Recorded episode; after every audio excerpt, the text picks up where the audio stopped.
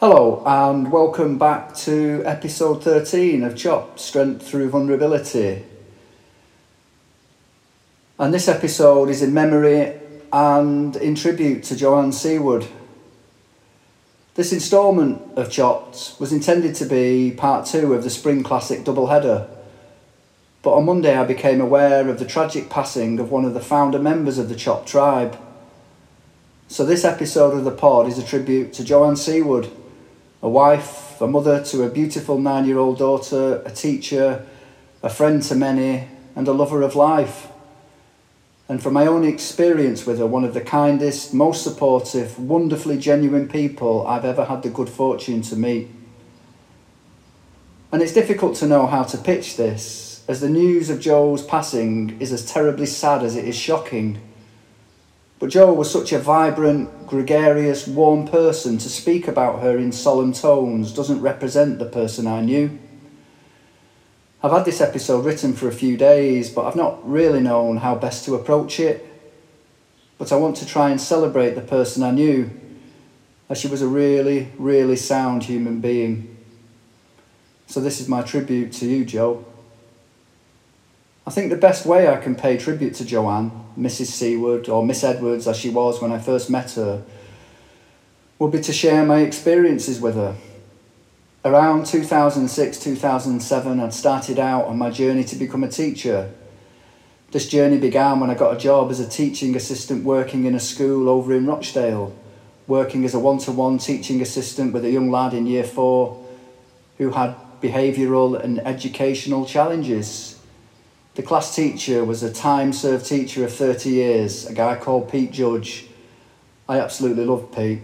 Probably the best teacher, or the teacher whose style I like the most rather than the best teacher I've worked with, as I've worked with some great teachers. And one of those was Miss Edwards, Jo. My initial teacher training began whilst I was working in Rochdale with Pete a few months into that post, I received a letter from Liverpool Hope University where I was undertaking my PGCE. The letter indicated where my first teaching placement was to take place Nicholas Varley Community Primary School in Miles Platting. Miles Platting, to those who don't know Manchester, is on the eastern outskirts of town, an inner city area with a reputation for being quite a tough area. The estate that backed onto the school was the setting for the TV series Shameless, which probably gives you an understanding of the area. But I loved it at that school, staffed with great teachers and TAs, and it had a great connection with the community. The dinner ladies and lunchtime supervisors did look like extras from Shameless, but they were all really sound, and I had a great laugh with them. And the works Christmas night out was absolutely quality and to quote Shameless, but all of them, to a man, know, first and foremost, one of the most vital necessities in this life. They know how to throw a good party.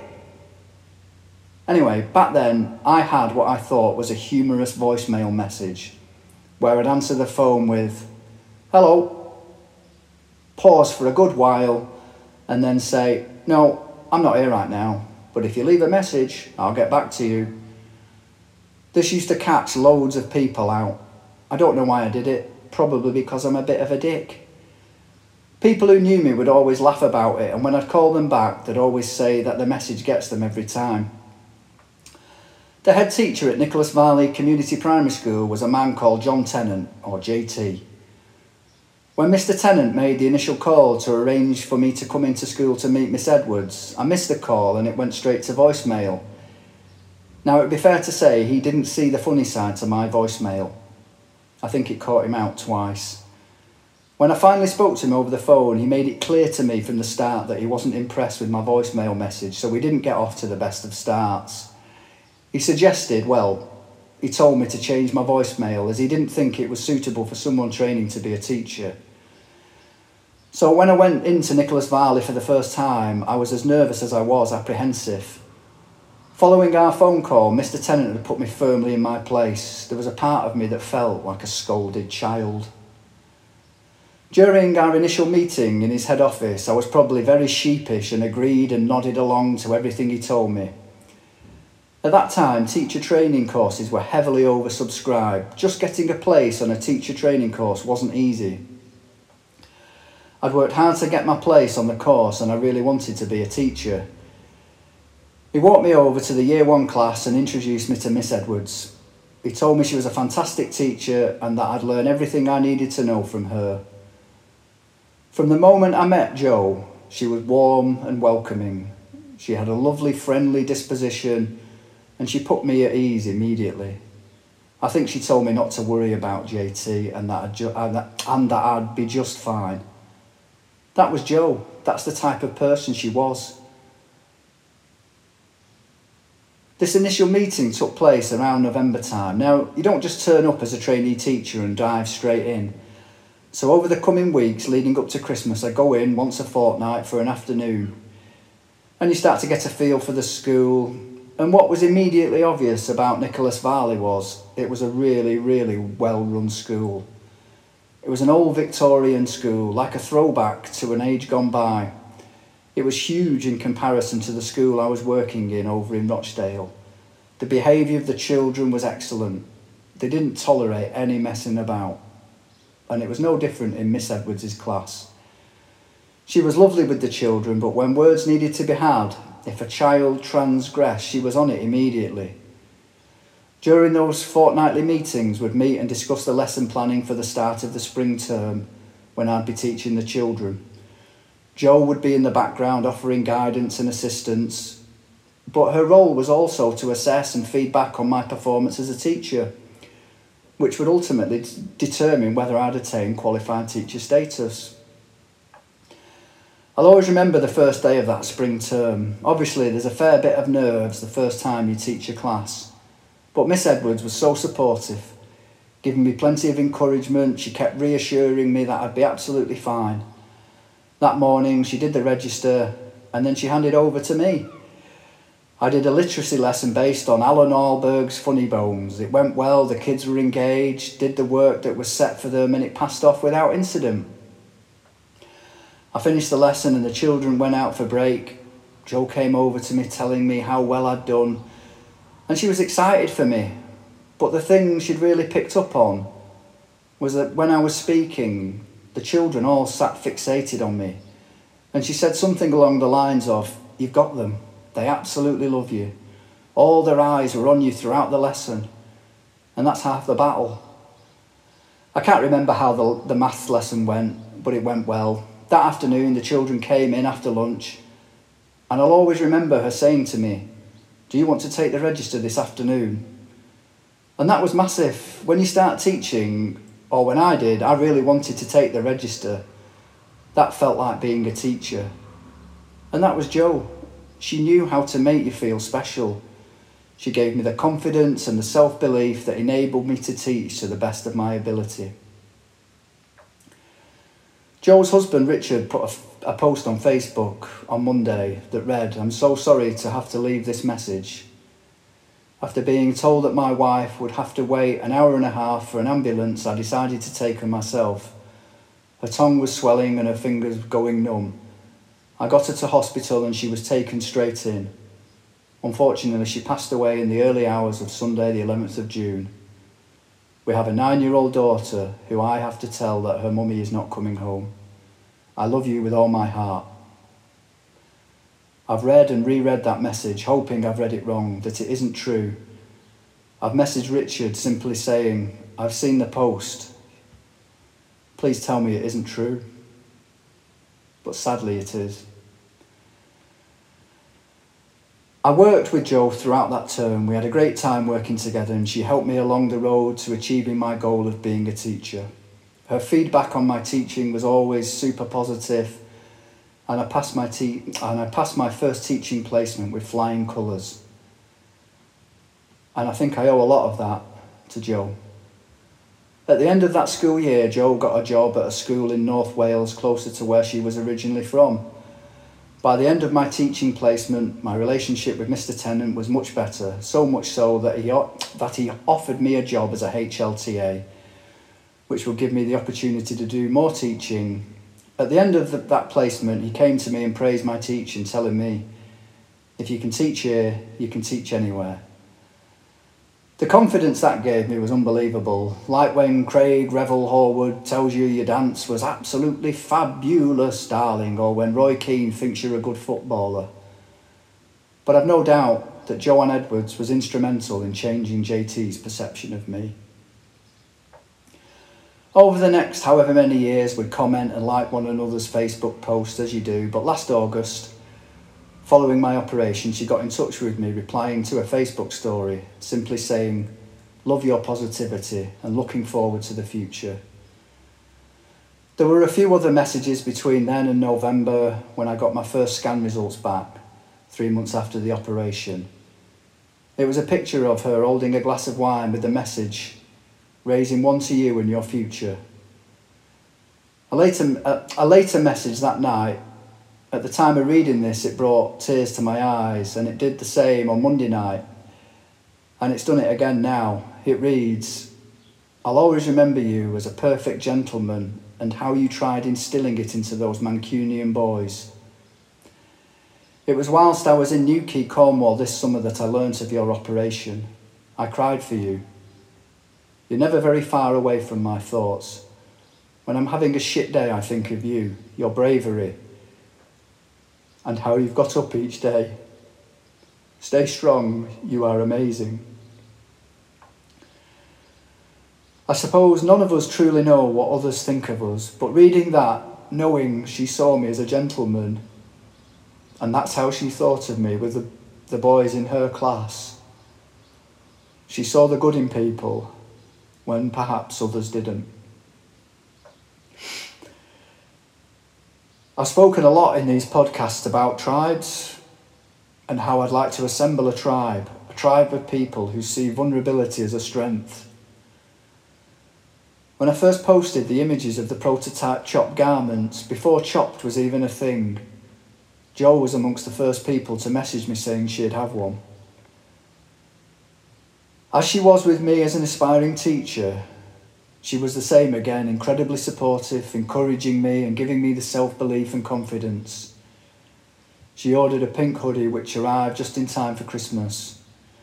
On Christmas Eve, she messaged me saying, Well, you got here. Christmas Eve evening. Wishing you all the best. Thinking about you, matey. In the first few months of this year, she was one of the people who, following my 23 minutes of fame on the radio, praised how I spoke suggesting I should try doing a podcast or some public speaking. When I did my first podcast, I said there'd probably be no listeners, but I knew that wouldn't be the case because there was two people I knew would listen. One was Leslie Berry, now Woods, who lived two doors down from me on Chiltern Road in Rammy, and the other was Joanne Edwards, now Seaward. Two of the first people to message me after my first attempt at podcasting were Jo and Les, two of the stalwarts of our tribe. After listening to every episode of Chop Strength Through Vulnerability, they always message me with their thoughts and feedback. And for that, I'm always grateful. As we were planning and publicising the big Wander, Jo messaged me saying she'd love to come down and do the walk with us but wouldn't be able to make it down. And would it be okay if they did their own version, the Welsh Wander, to help our fundraising? I mean, what a person. I keep repeating the same adjectives, but the support, the belief she gave me in everything I did, they're the people you need around you, the people you want in your life, the people you want in your tribe, in our tribe, people like Jo. I could write out every message she sent me after each pod, but I'm sure from what I've said and the messages I've already shared, you'll already have an idea of the content of them. One message she sent, however, echoes what a fair few people have said to me about this pod. Fuck me, Steve, you get me every time. Whilst listening, I laugh out loud, make some comment like the twat who was a complete shit to your daughter, and then tears. I love it, Steve. Jo's nine year old daughter really wanted to do the Welsh Wander, so to accommodate her little legs, they were going to walk 14 miles rather than the 26 miles we were doing. Still a decent stroll, I'm sure you'll, I'm sure you'll agree.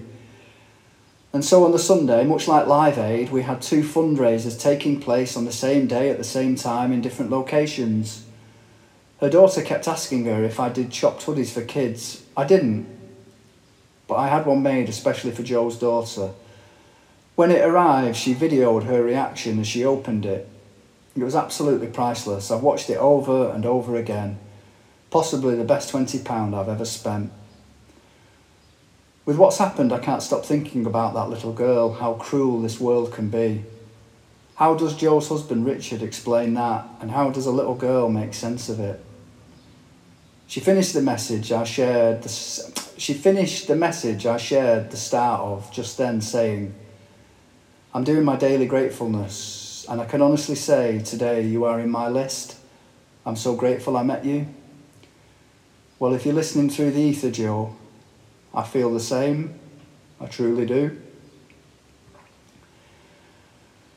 Jo volunteered at Brownies every week, and part of her daughter's determination to do the walk was because she wanted to get her charity badge.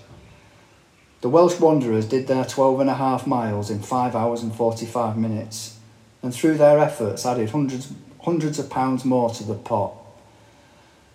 I'm going to finish this episode, this tribute to a truly wonderful person with the letter her daughter wrote to get her Brownies charity badge. Hi, my name is Lucy. I'm nine years old and I live in North Wales. On Sunday, the 7th of May, me, Mummy, Abby, and Bethany walked 12 and a half miles to raise money for sarcoma.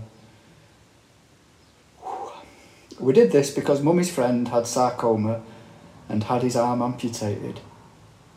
He is a warrior he and his friends walked 26 miles in Cornwall on the same day. In total, we've raised over £3,000. I'm writing this letter as part of my charity badge in Brownies. I had never ever heard of sarcoma before, but because of this walk, I've been able to tell others. The walk was very tiring, but I kept saying, I can do this. And I did, and I'm very proud of myself. Keep up your great work. From Lucy. P.S. Stephen has an online shop, www.thechopshop.com. He tells his story on a podcast called Strength Through Vulnerability.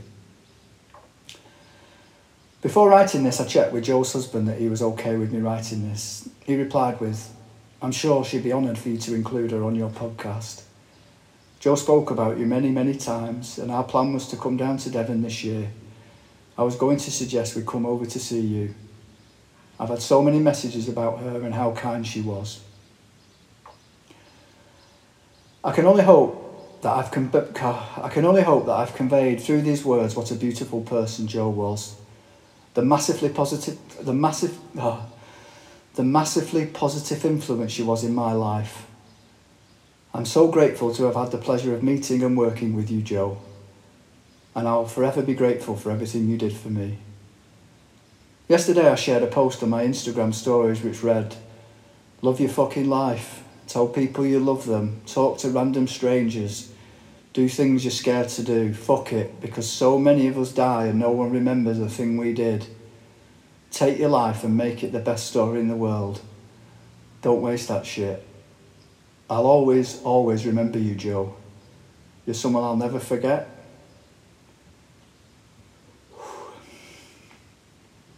Jo's final message to me simply read Tribe, stick together. As always, thank you for taking the time to listen. Tell those that you love that you love them, hug them, hold them tight, for life is such a precious blessing. Go steady. I'm out.